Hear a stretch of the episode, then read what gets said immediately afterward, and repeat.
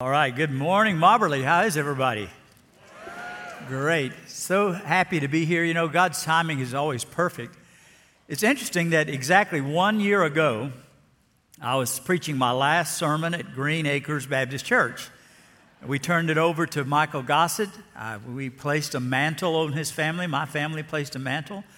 And then Michael and I washed each other's feet, and I walked off the stage, and he preached. And so it's a time of transition again, one year later.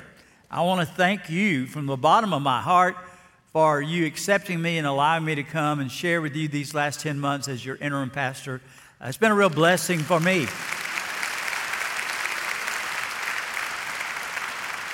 And Mobberly will always have a very special place in my heart. All right, thank you. Cutting into my preaching time.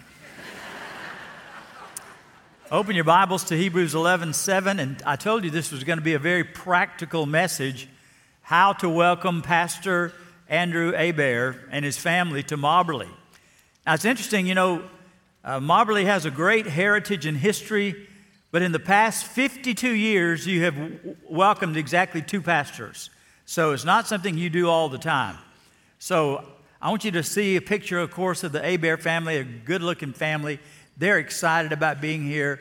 Uh, Andrew and Amy and those four precious children, uh, they're going to come and be a part of your culture, a part of, part of your church. And I tell you, they are excited about it. Now, you know, I, I know your staff here gets along great because I've been here long enough to know, but in some churches, there's some horror stories between staff members. Like I heard a story about a pastor and a minister of music that didn't get along because the minister of music would always sing a song at the end of the service to sort of kind of dig what the pastor had just preached on. Like, for instance, one Sunday, the pastor preached on, hey, we need to move out. We need to leave our comfort zone.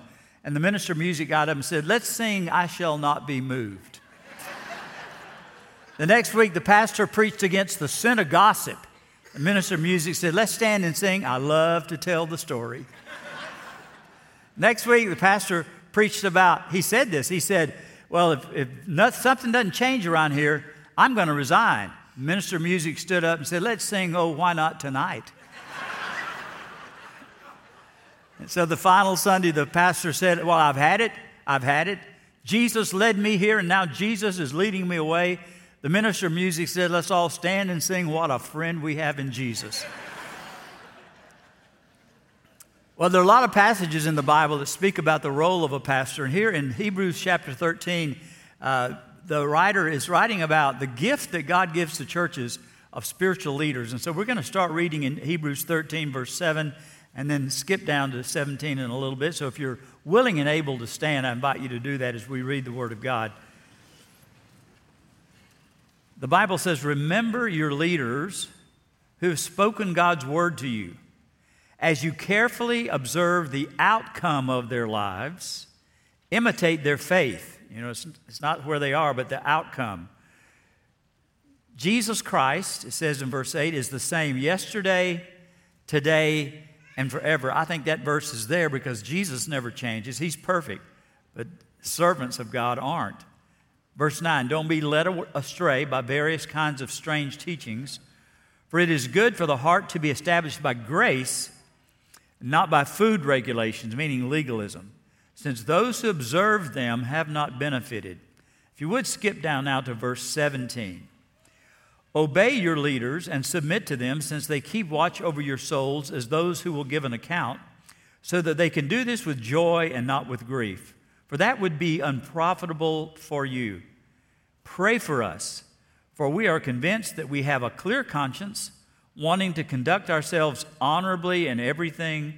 And I urge you all the more, here it is again, to pray that I may be restored to you very soon. Let's pray. Father, thank you that in your sovereign goodness you saw fit to create local churches and you saw fit to gift men and women to play roles of spiritual leadership. And we thank you, Lord, for what this church has gone through and how you have led them to the new pastor. And we just pray, God, that the desire of everybody in this church will be to welcome his family with graciousness. And we pray this in Jesus' name.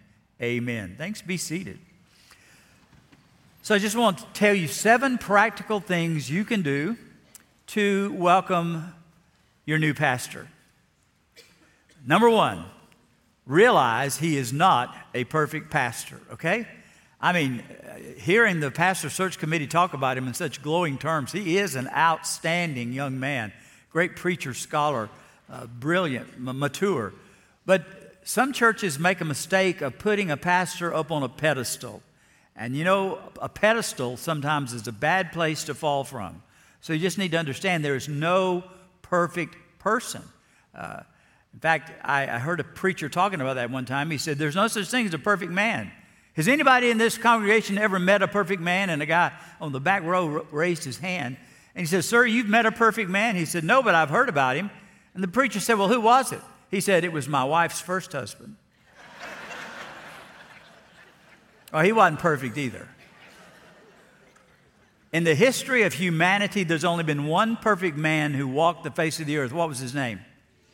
Jesus. And he is the same today, yesterday, and forever. You know, as a pastor, I made so many mistakes. And when I made a mistake, I would admit, I'm so sorry, I did that wrong. I, I could have made a different decision there. I used poor judgment. So just know, give your new pastor room to make some mistakes. Somebody said, Here's a perfect pastor. A perfect pastor preaches exactly 25 minutes every sermon. He condemns sin but never offends anybody. He works from 6 a.m. to midnight and takes the church trash out if needed. The perfect pastor is 30 years old and he has 40 years' experience. The perfect pastor has a burning desire to work with teenagers, but he's always hanging out with senior adults. He makes 15 home visits a day, but yet he's always available in his office for people to drop by and talk to him. No, there's no such thing as a perfect person. In fact, you know, when the, the Abairs were here the weekend you guys called them as pastor, I saw a picture he posted on Instagram of uh, the staff and spouse uh, dinner they had, and they asked everybody to wear some of their famous uh, favorite sports attire. And I, I saw Pastor Andrew up there, you know, he had on shorts, he had on an Astros uniform, he was wearing Chuck Taylors. I'm thinking, man, I'm so glad to see that he is just a down to earth, normal guy. He is. And that's, that's what we are as pastors. We're just normal guys that God has called for a special role in the church. You know, the only person who will never disappoint you is Jesus Christ. So give your new pastor a little bit of room to make mistakes. He's not perfect. However, I'm ready to say everything I know about Amy. I think she is perfect, okay? So they kind of balance each other out. I remember when I went to Green Acres in 1991, I had somebody come up to me and said, you have got a really tough job. And I said, Why do you say that? It's going to be hard, he said, to keep 3,000 people happy. And I said to him, Well, you know, I'm not going to really try to do that. I'm just going to try to keep Jesus happy and my wife in that order. And I figure if I please Jesus, everybody that loves Jesus will also be pleased. So you're not calling a pastor to please you to be a people pleaser. You're calling a pastor to lead you to love Jesus and obey Jesus. So he's not a perfect pastor. But you know what? That's great because you know why? Mobberly's not a perfect church. Amen? It's a great church, it's a healthy church, but it's not a perfect church. There's no such thing as a perfect church. So mark that one off. Number two, Pray for him and his family daily. Very important. I mean, through the years, when somebody would ask me, Pastor, is there anything I can do for you? I'd always say, Pray for me. And then I would be very specific on how they can pray for me. So let me give you three specific areas for you to pray for Pastor Andrew and his family. Number one, pray for a hedge of protection around him and his family. Now that's biblical because over in Job chapter 1, uh, Satan was approaching the Lord, and, and it was the Lord that brought it up. He said, Have you considered Job? Look how faithful Job is. And, and Satan said, Well, yeah, God, you've bribed him. You put a hedge of protection around him, and, and you've blessed the work of his hands. He said, You take that hedge down, and he will curse you to your face. And God said, Oh, no, he won't. So you, you know the rest of the story. Job never cursed God. He stayed faithful even though that hedge of protection was removed. So pray for a hedge of protection around your pastor, his family, morally, spiritually, emotionally, physically. Because you know, the enemy out there is anxious to make Christian leaders fail and fall. Most of you have heard of Tim LaHaye. He wrote the Left Behind series, but he also wrote a lot of other books about Christian ministry. And in one of his books, he writes about speaking with a flight attendant for American Airlines. And this was back when they served meals on every flight. She was offering a meal to one of the passengers, and he said, No, thank you, I'm fasting today. So she assumed he was a Christian. So she said, Oh, so you're a Christian? He said, No, ma'am. I, am part of a Satanist congregation in Dallas, and the members of our church have all agreed that we will fast and pray one day a week for the moral failure of Christian pastors. I mean, the enemy puts a big bullseye on the back of everybody who has great spiritual influence. So pray for a hedge of protection around him and his family. Number two, pray for a smooth transition to East Texas. And when I'm talking about that, I, I really talking so much about his wife, uh, Amy, and the kids. Uh, you know, the kids aren't called to be PKs, preacher kids. They're, born into a family, and, and some of them react well to that. I know my two daughters growing up, uh, they were, it seemed like they were always under a microscope. We lived in a glass house. Everybody was always watching what they were doing. And I thank God that today they're young adult, beautiful young adult women successful and they love the Lord. But there were some rough times there when they were teenagers just because of the pressure put on PKs. So, really help the kids and Amy adjust well and make a transition. It's going to be a hard transition as it is, they're never easy, but do everything you can to pray that it will be smooth from them. I mean, you talk about West Texas, East Texas, those are like two different cultures, amen? So, I mean, they're not going to be able to see the sun on the horizon all the time, and that drives some people crazy, you know? So pray for a smooth transition. Number three, pray for a fresh vision and a passion for serving here. Now, when Pastor Andrew comes, he is going to pray for God to give him a fresh vision for this church. And I believe God's going to give him a vision. I believe there's going to be some changes. I was I told our finance committee here a few months ago when we were talking about how much money we have in the bank, I said, get ready for a new pastor to spend that money, okay? Because the ch- church is not a bank, okay? He'll have some new ideas and he'll have a new vision. And some people don't like change. Most people don't like change. I mean, uh, somebody said the only person likes change is a baby with a dirty diaper, and even they cry about it. so get ready for some change. And the last seven words of a dying church is, We never did it that way before. So just because you may be doing some things differently, change is good, okay? The only thing that doesn't change, Jesus Christ, the same yesterday, today, and forevermore. But as our cultures change, as uh, generations change, we need to use different methods with the same message. All right, number three, respect the role of pastor. Respect the role of pastor. Now, let me tell you why I'm saying that. You see, Andrew is 36, and I was 38 when I went to be the pastor of Green Acres Baptist Church. And a lot of people at Green Acres thought I was too young at age 38 to be the pastor of that church, and they told me that. And they said, well, We think you're too young to be the pastor here. And I said, Well, you may be right, but I want you to know that's a problem I'm working on every single day. and I, grew up being taught Southern manners. I mean, um, it was always yes, sir, no, sir, no, ma'am, yes, ma'am. Please, thank you. And so I was taught to respect my elders, people older than me. So when I came in as a 38 year old pastor, there was a lot of people in that church, the first time they had had a pastor younger than them. And so for some of you, this may be a new experience for you. You may, for the first time, have a pastor who's younger than you. And you, this is the first time Mobberly has had a pastor who is of the millennial generation. Now, the millennial generation, they got a bad rap a, a while back. They, they said they're all narcissistic, they're lazy, but no, that is not true. They are some of the most committed. They're digital natives, which means nobody had to teach them how to use uh, digital equipment. They grew up using it. They're the most educated uh, uh, generation. And did you know, really, the millennials are the largest generation in America today. It used to be us baby boomers, post war baby boom, all right? But we're dying out at about a thousand an hour, I think, maybe a thousand a minute or something, who knows. But the millennials is the largest generation. So let me tell you what that's going to mean. This church is going to have an influx of young families. It just goes without saying that the age and personality of the pastor tends to attract those kind of people into the church because When I was a young adult, my wife and I there in Green Acres, we had tons of young families, tons of young adults coming in. And now Michael Gossett is the pastor there. He's a millennial, he's 34, and tons of young families are coming into the church. So you need to be prepared for that, okay? So he's younger than a lot of you, but please respect the role of pastor. I will say this about Pastor Andrew he has a maturity far beyond his chronological age. That is absolutely uh, true, as I've discovered. Look at what the Bible says in 1 Timothy 5:17. The elders, I'll explain that, who are good leaders are to be considered worthy of double honor. What does that mean? I'll explain it.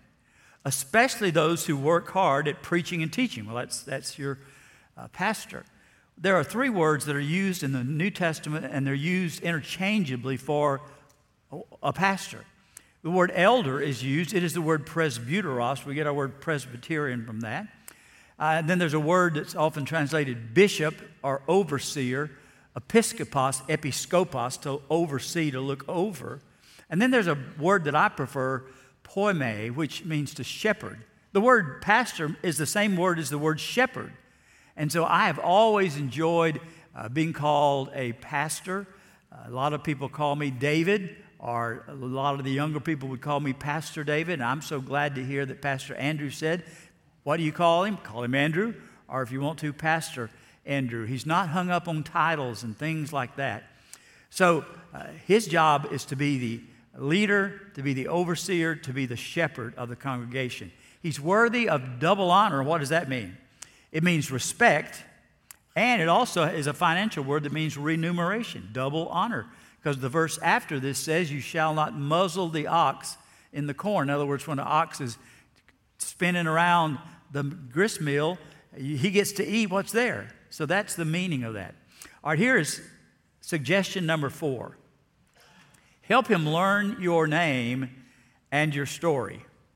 It's important. Your pastor wants to know your name. But he also wants to know your story. Now, think about this. He's coming in here in a few days, and he doesn't know if you've been in this church one week, 10 years, 20 years. He, he, he looks, you may think you're just a guest here today. So, as you get to know him, tell him your name over and over and over again. You know, John ends his third epistle, just short little epistle. He says this Greet all the brothers by name. I think one of the best things you can do in church is call people's name. People like to hear their name called. And I know that Pastor Andrew wants to learn as many names as he can. But I'm just going to tell you, it's going to be impossible for him to learn everybody's name. I couldn't do it at Green Acres. I, I mean, I tried as hard as I could, and I knew a lot, a lot of people's names, but we had so many new people coming in all the time, it was just impossible for me. So, you know what I did? Even the last Sunday I was there, one year ago to, uh, today, I would be walking up to people in the halls and I would say, I'm Pastor David. Would you please tell me your name again? I must have done that 10,000 times. And, and it might have been people I'd met before, and, and they just were always happy to say, Hey, my name is, but I would always say, Please tell me your name again. Okay? Now, this is what you don't do. Here's a warning, okay? So pay attention. There was a particular lady at Green Acres Church that uh, we'd been there for maybe two months or so she came up to me and then she came up to my wife and she said, Tell me my name. Like she had introduced herself a couple of weeks before and said, what, What's my name? You know, I always found out that in the church there were people who were easy to love, and there were people who, who were easier to love. She wasn't one of our favorites. So let me just warn you right now please don't you do that. Don't go up to Pastor Andrew, even though you introduce yourself to him a week before. Hey, what's my name? No, tell him your name, okay? And listen, if you invite him to like connect group or, or ministry activities, everybody wear name tags, okay? So make a good effort to let him know your name and your story, okay? Number five, very important. Give him time to study and to be with his family. The greatest gift you can give to Pastor Andrew is T I M E. Time is more valuable than money. You can always make more money, but you cannot make more time. And one of the worst things a church can do for a new pastor is try to monopolize his time. Individuals or group try to monopolize his time. Now, he's got, he's got four kids. There, there, are a lot of children and teenagers in this church, but are only four in this church that he is directly responsible before God for raising. So let him be a father to those four children. And the time will come when they're out in college and things like that, and he won't have as much responsibility there. But while they're this age, he needs time to be with them. And I've heard every, fa- every Friday is family time for him. You know, and I'm sure he'll tell you the same thing. When I went to Green Acres, I told him the very first Sunday, I want you to know my priorities. My priority, number one, is following and serving Jesus Christ, my personal relationship with Jesus. Priority number two is being a good husband and father. That's number two. Priority number three is being the pastor of this church. He needs to understand, and he does understand because he's told me, but I want you to understand that his family is even more important than this church. You know what? I could personally name the names of some pastors who knocked on doors three days a, week, didn't pay any attention to their children. They built a great church, and then their children didn't even want to be anything around God. What does it profit a pastor if he builds a big church and loses his family? So, family time, study time. You know, I've heard that, like me, I have always devoted my mornings during the week for study to preach and teach. And then at lunch and in the afternoon, I had, had church meetings with staff or members of the church. I think he follows the same plan. And it's very important See, too many pastors try to run around and do everything, and, and sometimes it's because the members ask them to run around and do everything. So think of it like this you can either have his feet or you can have his heart. And you really want to have his heart, so give him time. Now, I did a time study one time and discovered that for every minute I preach a message, like a 30 minute message, it takes at least one hour of preparation. So I would usually devote 30 hours a week to nothing else except just preparing to preach. And you know, pastors, we need to study the word not just to prepare to preach and teach, but also to feed ourselves, to feed our souls. So give him that time, okay? Don't monopolize his time. All right, number six. Say only positive things about your pastor and church. I'm going to repeat that. Say only positive things about your pastor and church. How many of you say, I'll do that, Pastor? I'll do that. Let me see your hand. I want you to swear to it. Yeah. All right, yeah. I'm going to only say positive things about our pastor and our church because there's so many critical people in the church. Church is filled with mean people, and all they want to do is criticize. I had a pastor friend in Alabama, Bob Baggett. He had a lady in his church that he said was a nitpicker. You, you ever heard of a nitpicker? She, was, she would complain about everything. You know, the music was too loud. The Air conditioning was too cold. And she would walk up to him after every sermon, and as she was complaining, she literally would pick the lint off of his, his coat. He, she was a literal nitpicker. So one Sunday, he decided he'd get, get back at her. So he uh, took a spool of thread, put it in the inside coat pocket, threaded it through the eye of a needle, then stuck the needle through his lapel. So he had a little piece of thread about that long hanging out his, on his lapel. Sure enough, his nitpicker came up after the service and started complaining about things, picking off. She started pulling on that thread, and she kept pulling until it was about three feet of thread she pulled out. And she was so embarrassed, she turned around and walked off. And he said she never nitpicked again. so don't be a nitpicker.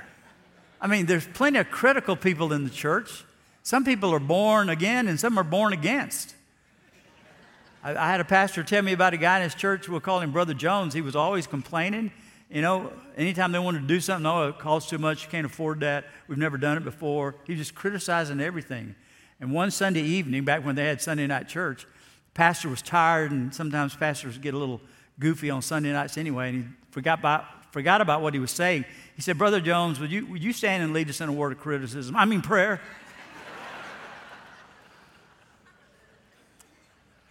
on the other hand, say positive things about your church about your pastor. Encourage him. And let me just say the best way to encourage your pastor, besides praying for him, is to write him a handwritten note often, telling him you are praying for him and you appreciate what he's doing. Now, I know email is easier, text is easy, but there's just something about getting a handwritten card that you can save it. I, I, I saved thousands of those cards that people sent me through the years. And, you know, you get one negative note, takes about 20 encouraging notes to cancel out that one negative note, okay? So you, you say, well, I don't want to go to a post office and mail it. Well, just write it and bring it up here to the church and ask somebody to put it on his desk or something if you don't want to pay postage. But handwritten notes of encouragement, they go a long way in, in encouraging your pastor. All right, number seven, finally, follow his leadership as he follows Jesus. Now, the pastor is the leader, the spiritual leader of a congregation, but you don't follow him blindly. He's following Jesus, and as he follows Jesus, you follow him. You see, the word shepherd, pastor, a pastor does three things basically he leads the flock, the church, he feeds the flock, the church, and he protects the flock, the church, from heresy and from bad doctrine. That's, that's his job. And he, he's not the shepherd, he is the under shepherd because he's following the chief shepherd, the great shepherd, who is Jesus Christ. Look at Hebrews 13 17 again. Obey your leaders and submit to them, since they keep watch over your souls as those who will give an account. Now, just stop for a minute. Did you know it's your pastor's job to watch over your souls? That's word, that word oversee. Because one day it says he will give an account. One day I'm going to give an account before God for how I watched over the souls of Mobberly Baptist Church for 10 months and Green Acres Baptist Church for 30 years. I'm, I'm going to have to give an account. How did I do that? And so that's why it's important to follow the leadership of your pastor. Now, there are different leadership styles. You know that, right? I've known pastors who were dictators they said, This is the way it's going to be. It's either my way or the highway. That's not the best kind of leader. The best kind of leader is one who has a spirit of servant leadership. Uh, you know, Jesus had all these titles Lord, Master, Savior, Redeemer. But he didn't lead with a t- title, he led with a towel. The night before the cross, he got up and he washed the disciples' feet and wiped it with a towel. That's the kind of servant leadership we need. You know, you, have got a great guy coming to be your pastor. He, is a great preacher. I've listened to him a number of times online. I listened to him when he preached here in View of a Call. He's an engaging, uh, deep preacher. I, I really love to hear him. But I want to say to you, there's no inspired preaching without inspired listening. You see, if you come into church not really caring or expecting to hear a word from God, guess what? You won't you won't hear from God. But if you come in and just before uh, Pastor Andrew begins to preach, if you just pray a simple prayer, God, open my ears, open my heart, speak to me through your servant, you will hear a word from God. There's no inspired preaching without inspired listening. Jesus said over and over again, He who has ears to hear, let him hear. It's kind of like this when you go to a restaurant, uh, the maitre d' or the, or the server says, Bon appetit, you know what that means? Good appetite. You see, you could have the best food you've ever seen, but if you don't have an appetite, if you've been stuffing yourself on junk food, the best meal, you're not interested in it. So if you come with an appetite to hear the Word of God, it will be a great experience for you. Talk about God's timing again. Next Sunday is September 4. So I think it's no accident or coincidence that on the same date, September 4, Sunday, September 4, 1938, Mobberly Baptist Church was launched. 40 members, Southside Baptist Church. And look what God has done in these past 84 years. And I know some churches. I can name you some churches. They talk about the good old days, back, back when the church was blowing and going. And since that time, there's just been a decline. But I am convinced without a shadow of doubt that for Mobberly Baptist Church, there have probably been some good old days, but I want to tell you, there are going to be some better new days. The best is yet to come. So hang on. God's going to do a great work in and through you. Welcome your pastor and his family. And there's no limit to what God can do. Let's pray. Father, thank you so much that in your timing and in your providence, you brought this congregation to a place in their history where new pastors coming in to serve and lead. And we want to pray for Pastor Andrew and his family as they come. We do pray a hedge of protection around his family. We pray for a smooth transition. And we pray that you'll give him a new vision and a passion for serving you here in East Texas. God, and I pray that every member of this church will recommit themselves to welcome this family, to love them, and to do everything they can to follow his leadership as he follows you. And we pray this in Jesus' name. Amen.